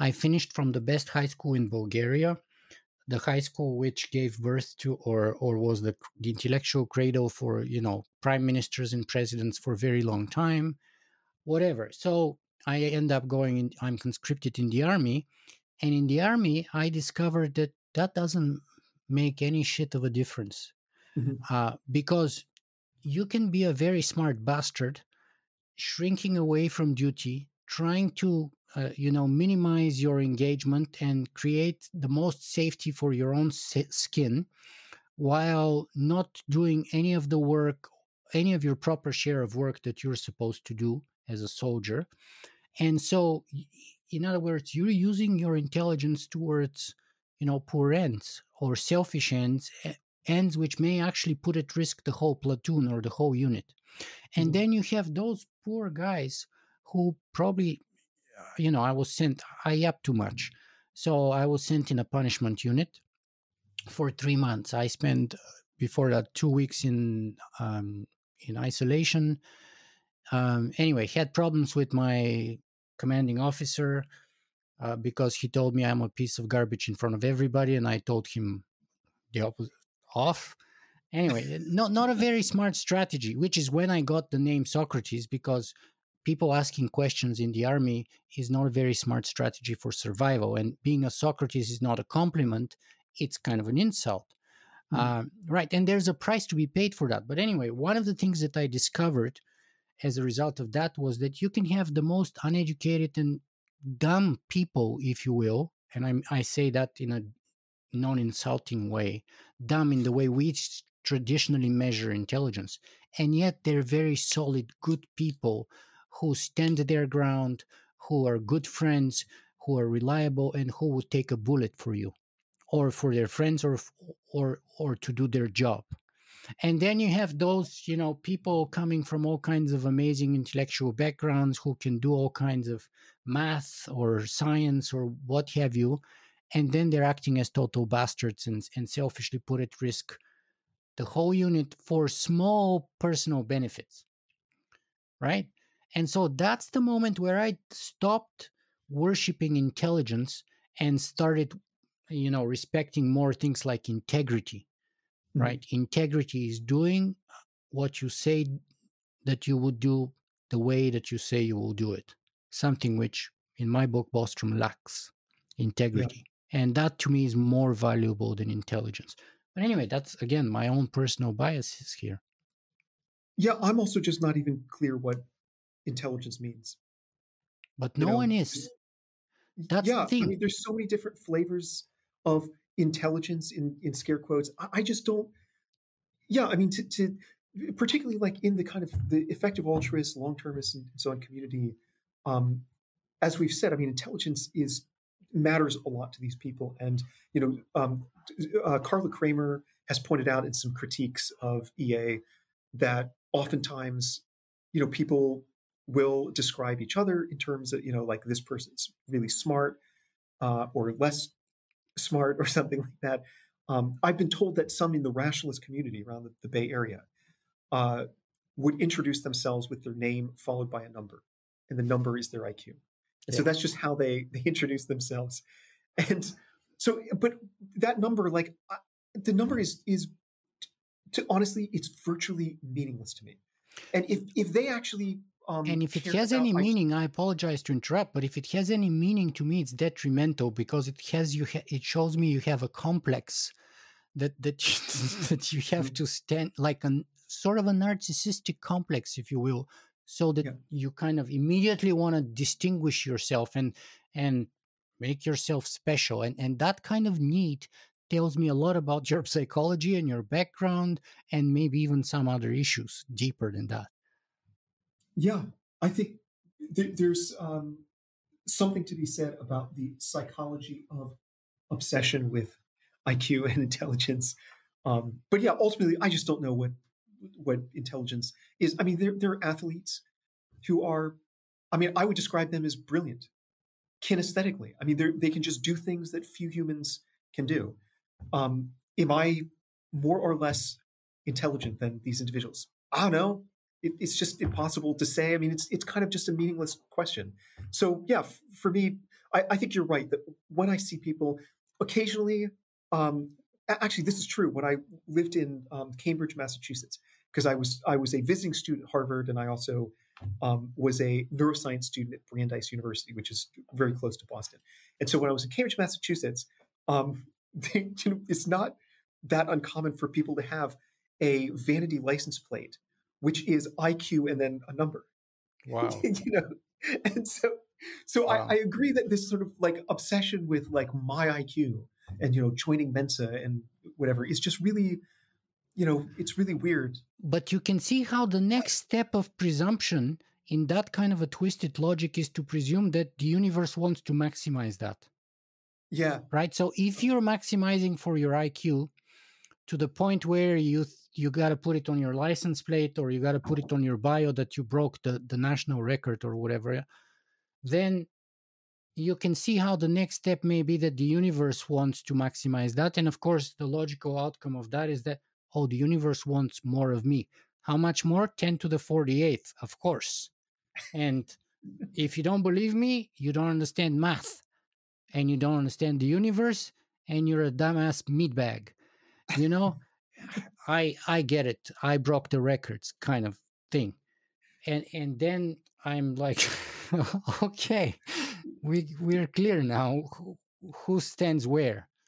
Right? And I think that's almost like conclusive enough for any observer to make up their own mind. Right? So yep. in the army, I discovered that I want to be a friend to that dumbass meatbag who has integrity and who has friendship and loyalty, and not to the accomplished intellectual who is a bastard and is going to stab your back in your back. Yeah. Right? That's what I discovered. Um, so, a- anyway, uh, okay, so time to talk about long termism. What is it and what's the problem with it? And I want to set this up with uh, a quote because um, I mentioned some of your work on my Facebook page, and um, I had a couple of people comment. So one of them was Ryan O'Shea, and I hope he forgives me that um, I'm gonna quote him. But I actually took a screenshot of his comment, and and he said I basically shared one of your articles, and he said something like this: a few points in response. Long termism is a necessary and ethical approach to decision making while it is important to address pressing issues in the present, we also have a moral obligation to consider the well being of future generations. Long termism recognizes this obligation and urges us to act accordingly, which is essential to creating a sustainable and equitable future. Long termism does not neglect urgent problems. Long termism does not imply neglecting current issues, but rather finding solutions that address both current and future problems. For example, investing in renewable energy, not only addresses current climate issues but also reduces the likelihood of future climate catastrophes. Long termism does not deprioritize the needs of the present. It recognizes the importance of meeting the needs of the present, but also recognizes that those needs cannot come at the expense of future generations, and so on and so on. And so, uh, long termism does not necessarily lead to a dystopian future, does not dictate a specific future, etc. All reasonable things. Mm-hmm. What's the problem with this? I think some of it is wrong. And I think it also plays on, um, it, it, fails to acknowledge an ambiguity with the term long termism. Uh, so there's a moderate and a radical interpretation. And the moderate version simply says that ensuring the long term future of humanity goes well is a key priority, moral priority of our time. And the radical version, which long termists themselves would describe as the strong version. Uh, radical just just uh, makes a bit more sense to me. It's you know, um, so it's just a terminological difference. So the radical version says that ensuring that things go well in the long term is the key moral priority, and so it, it seems like on the one hand he is um, he's discussing the implications of moderate long termism and so one problem with that is a lot of the many of the leading long termists themselves, while presenting a moderate version to the public, uh, in the technical literature or in you know interviews with, uh, for example, journalists uh, at Vox, will say that they are most sympathetic with or endorse the radical version. And the radical version does imply that if there are contemporary problems that uh, the if solving contemporary problems or addressing contemporary problems um, does not in some way positively influence the very long run future of humanity, thousands, millions, billions, and trillions of years in the future, then it should not be prioritized.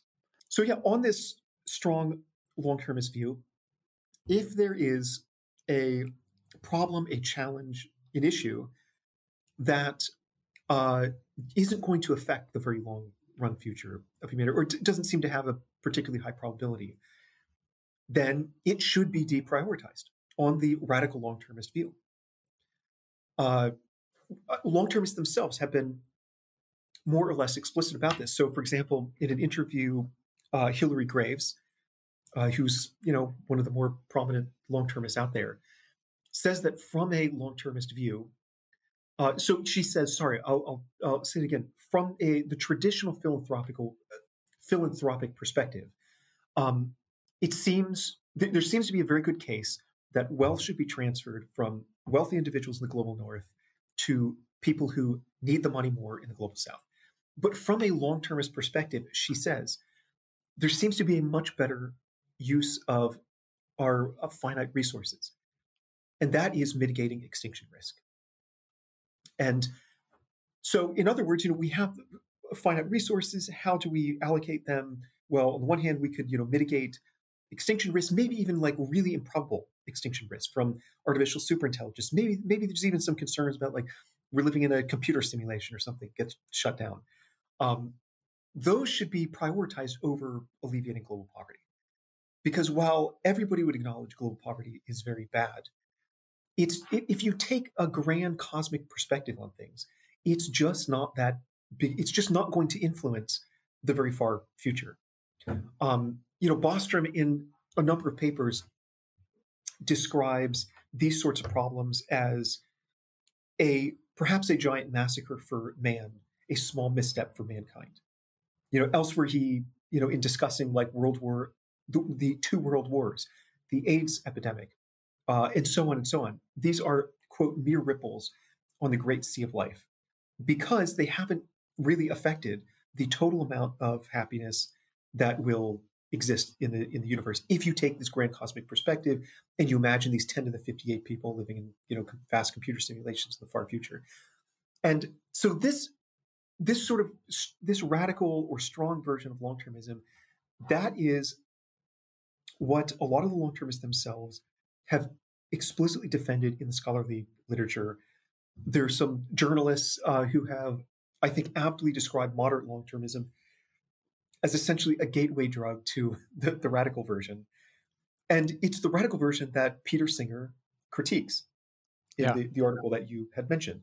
You know, and and he's echoing claims that I've made as well, that when you have this particular perspective on humanity, um, there are two problems, two, two dangers, I think. One is the trivialization or the minimization of contemporary problems that are deemed to be sub existential or non existential, right? So global poverty is just not an existential risk.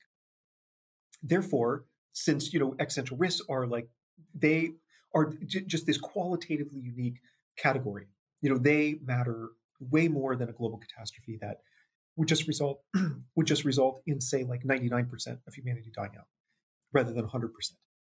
Um, existential risk is just it matters more than anything else.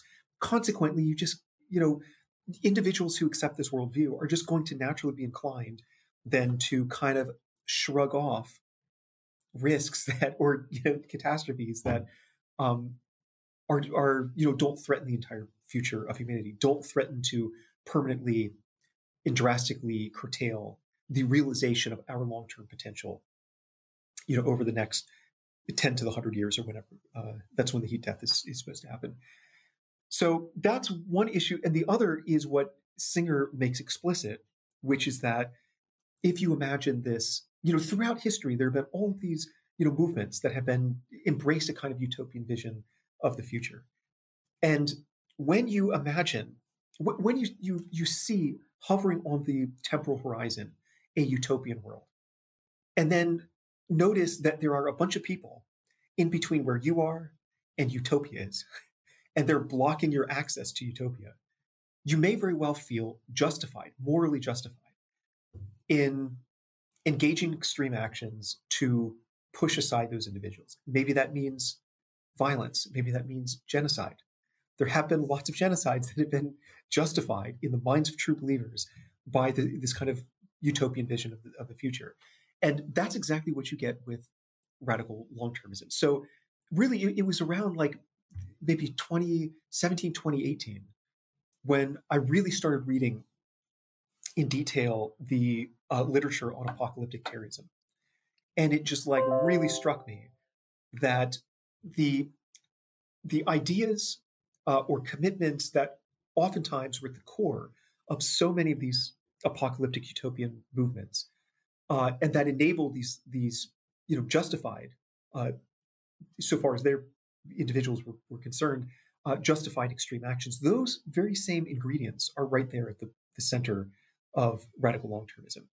So I also worry that not only could radical long termism lead people to minimize things like climate change, uh, which over and over again long termists have said is almost certainly not a direct existential threat, but also could lead the right individual, so to speak, who finds themselves in the right moment to say, I'm really sorry, but I'm going to have to engage in some kind of extreme action.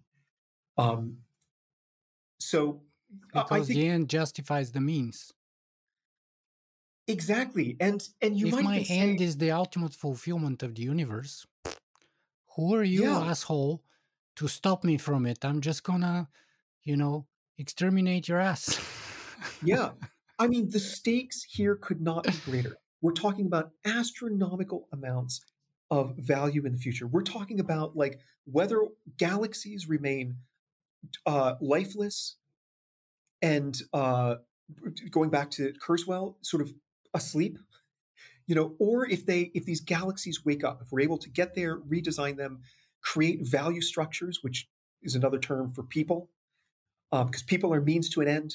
You know, we're just these structures that produce value, and so wh- whether or not the galaxies end up in one state or the other um, is, you know, you know, if if somebody's standing in the way of that, then you might very well feel justified in in eliminating them. So that is a real danger with with this ideology. And there there are a lot. Sayer himself says in this article that it's not the case that there are long termists out there right now who are calling for extreme violence. Although I put an asterisk on that, but it's rather that the ideology it's, itself contains these ingredients. The ideology is dangerous, and so therefore this the propagation of this ideology is cause for concern which is in, in the in my critiques of long-termism, I'm not saying that there are long-termists out there that we should be worried about. I'm saying that the, the ideology itself contains the seeds that could very well lead to, to violence. And history attests to this. This is not just me being hyperbolic. There are so many examples of this. And the asterisk I, I would want to add, uh, the asterisk that I added just a moment ago, is that there are hints uh, within the effective altruist or long termist community, uh, or rationalist community as well, of individuals who are starting to take seriously the possibility of violence. So Yudkowsky himself has said we should risk, you know, even an all-out nuclear war, so long as some people would survive, to prevent the AI apocalypse. Um, there was a um, meeting minutes from um, an AI safety workshop that was held in Berkeley uh, that were leaked to me, and and there, there, were uh, uh, on uh, two occasions in these meeting minutes, people suggested that maybe one way to slow down progress in AI, uh, so that the value alignment problem could be solved, is to quote become Kaczynski. Yeah, Unabomber again. A Unabomber exactly. copycat. Yeah. So already we are, you know, when I wrote my first critique of radical long termism back in 2021, that's when it was it was published. Uh, and I suggested that like maybe this ideology could be really dangerous. Uh, it could give people a warrant, a license to engage in extreme act- activities, perhaps uh, violent ones. There really wasn't any trace. I mean, th- this was a hypothetical um, argument based on the historical record, my my study of apocalyptic terrorism, and then just sort of like an understanding, a deep understanding of the long termist ideology itself. Now, fast forward two years, there are actually individuals in the community who are kind of saying what I, you know, what, what I wrote back in the day might be said by some of these people. So more than if, ever, I'm convinced that it, it, could be dangerous. Sorry, sorry. No, no, no, it's great. It's great. And if if it's if it's like people like Yudkowsky, for example, uh, who have quite a sway in certain parts of the community, uh, and you keep shouting, "Oh, we're all going to die! We're all going to die!"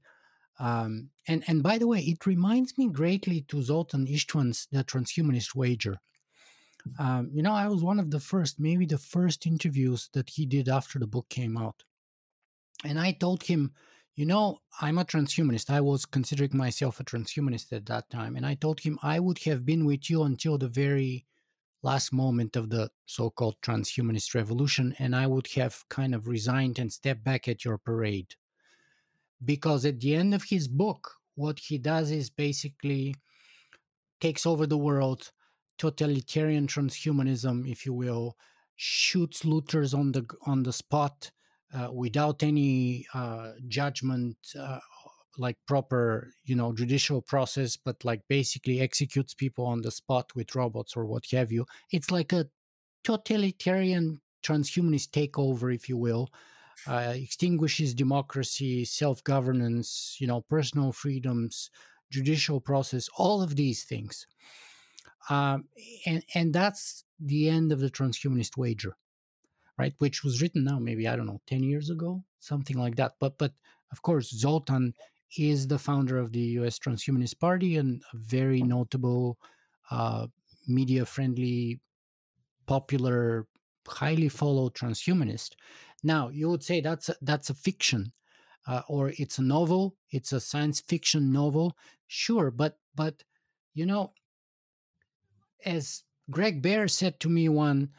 Uh, you know science fiction is like the the sugar coated pill you know it smuggles all kinds of messages by sugar coating it as a science fiction and so we have to beware that very much mm-hmm. uh, mm-hmm. because at one level or another it starts influencing our decisions and about how we perceive the options that we have and what's possible what's not possible what's permissible and what's not permissible so yeah, so there are those those streams in the transhumanist community for sure, unfortunately, which is one among many reasons. So I hope why now many people would see why I stopped calling myself a transhumanist maybe five, six, seven years ago or something like that. I've forgotten. Uh, but unfortunately, I know time is advancing here. So while I'm enjoying this greatly, regrettably, I know you have to go soon. So let's see how we can wrap this conversation in the last with the last couple of questions. So so first is perhaps what's the best place for people to find more about you and your work? So I have a website. Uh, it's X Risk xriskology uh, dot com, and my Twitter handle is the is the same. And I, I am a, a, somewhat prolific, for better or for worse, uh, tweeter. So, so that that's a, a good place to follow my work and, and sort of keep updated with things that I'm publishing and so on.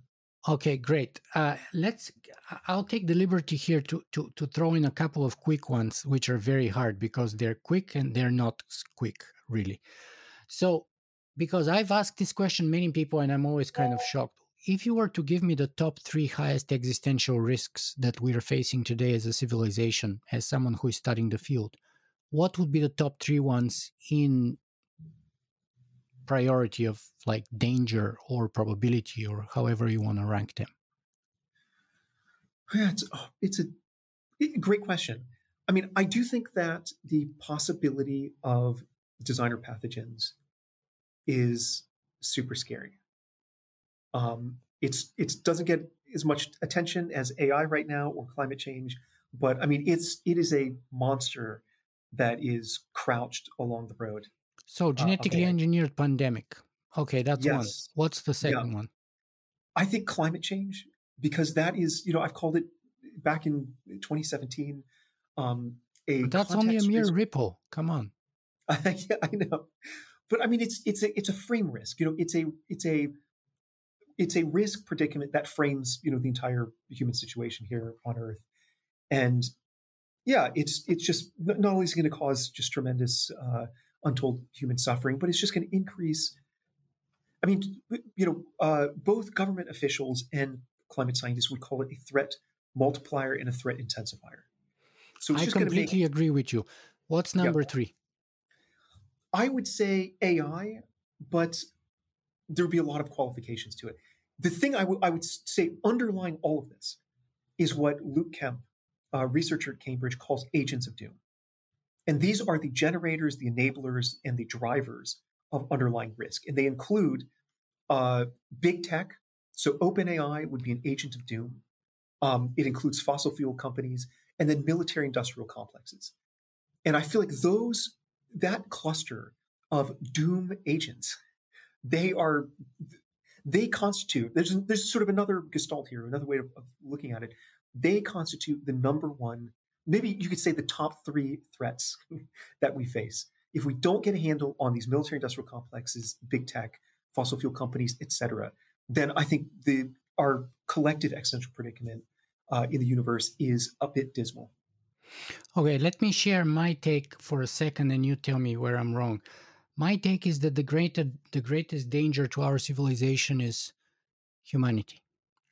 Mm-hmm. We know, historically speaking, there's only one Terminator species, and it's not the one from the movies. It is us, because we know that when we show places, North America, Australia, species start disappearing. That's the historical record. It's not up for debate. We are in the midst of the sixth extinction, the Anthropocene.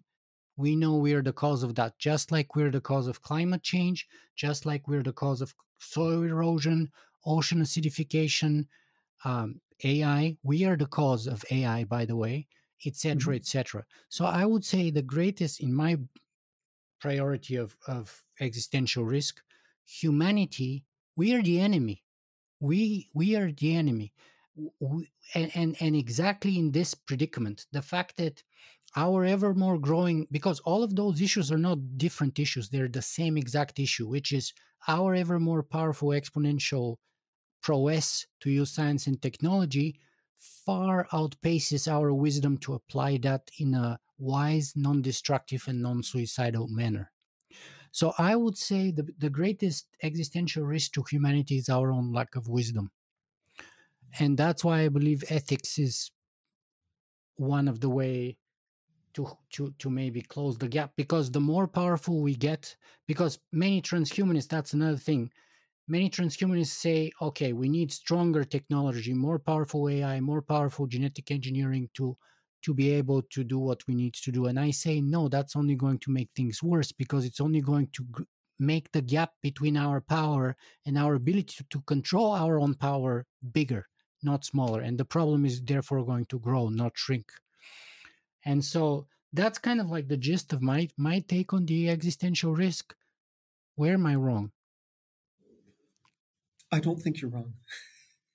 Um, I mean, I I would take issue to some extent with this notion of um, wisdom versus technology, but I do think that that would lead us into a longer discussion. Yeah. But but I'm very much in agreement that you know there there's you know kind of a one to one correlation almost between the development of technology and the direness of our existential situation more technology means we're less existentially secure you know and so it's it's theoretically possible that we develop more technologies and that trend reverses. But i don't see any good reason for that being the case. And so i i do i do feel really quite pessimistic. I mean even pe- people it's it's a bit confusing. Even in the long-termist literature people like toby ord um, have said that without this kind of boost in wisdom, how do we get that? Maybe we need to re-engineer the human organism or something like that. Maybe we need the long reflection. But without this boost in human wisdom, every century moving forward, the the, the risk will increase. So he himself acknowledges that, you know, I mean, everybody acknowledges that technology is, is uh, the overwhelming source of uh, existential risk. And so, from my perspective, it's it seems like a really I, I don't I don't really see a good way out of this conundrum. We're going to develop more technology. There's lots to say about that. Some of it has to do with capitalism and you know, and Agents of Doom and how those two two things interact. Um, but we're going to continue to develop these technologies. Um, at another side note, even though lots and lots of surveys suggest that many people, maybe majority of people, don't want some of these technologies developed. There was a Monmouth, um, Monmouth, uh, excuse me, I mispronounced it, a poll out just I think in February that found like a majority of people don't want OpenAI to develop these chatbots, but they're going to do that anyways because uh, they you know see dollar signs hovering on the horizon. Uh, so, anyways, we keep developing these technologies. I think the existential situation is going to become more dire. It's going to place the uh, power to unilaterally wreak civilizational havoc in the hands of more and more people. And so ultimately, I'm very pessimistic. A, a, number of interviews have asked me, like, you know, what would you say to the younger generations to give them hope? And I'm just like, I don't know. I really wish, I desperately wish I had something uh, to tell them that was hopeful. But like, I'm looking at the world and, you know, I'm a passive spectator like the vast majority of us are. And all the trend lines just don't look good terms in terms of ecosystem collapse, six major mass extinction event, climate change, ocean acidification, soil depletion, um, deep fakes, you know, lethal autonomous weapons, you know, and so on and so on. The, the, the list goes on uh, and on and on. And yeah, it just, man, it just doesn't look like a, a good, uh, a good situation. So, so what's the best way to wrap our conversation? Are you, are you going to leave it at that? Because I always give my the last word to my guest.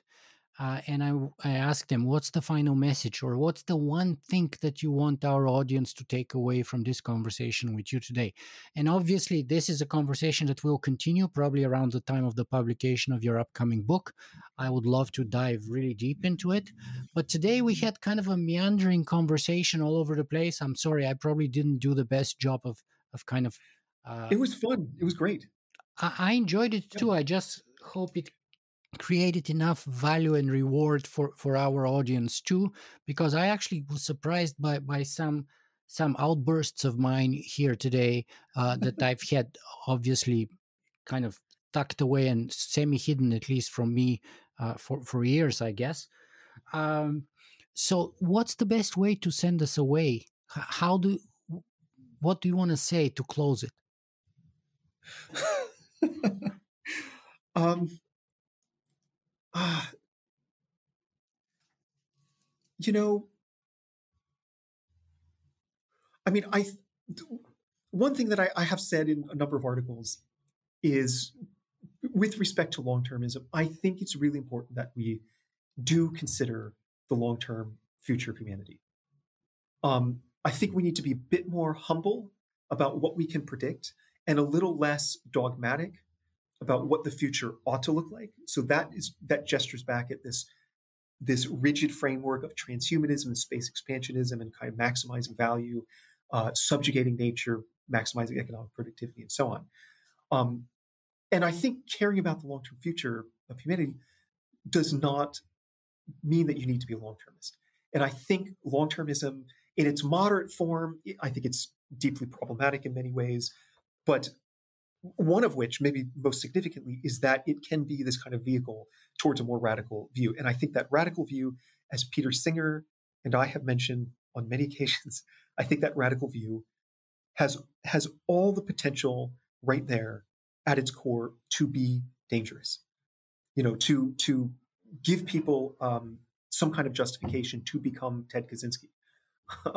and that's the, at the small scale, but but you're not thinking big enough because with a justification that you're saving uh, trillions of hundreds of trillions of people per second in that future of, of the universe and maximizing their happiness and future value of the universe. Therefore you can justify any crime really.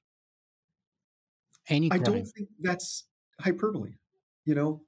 I, I think that's that's accurate. It's it's a genuine concern of mine. I mean i mean one of the risks of the future is in my in my view long termism itself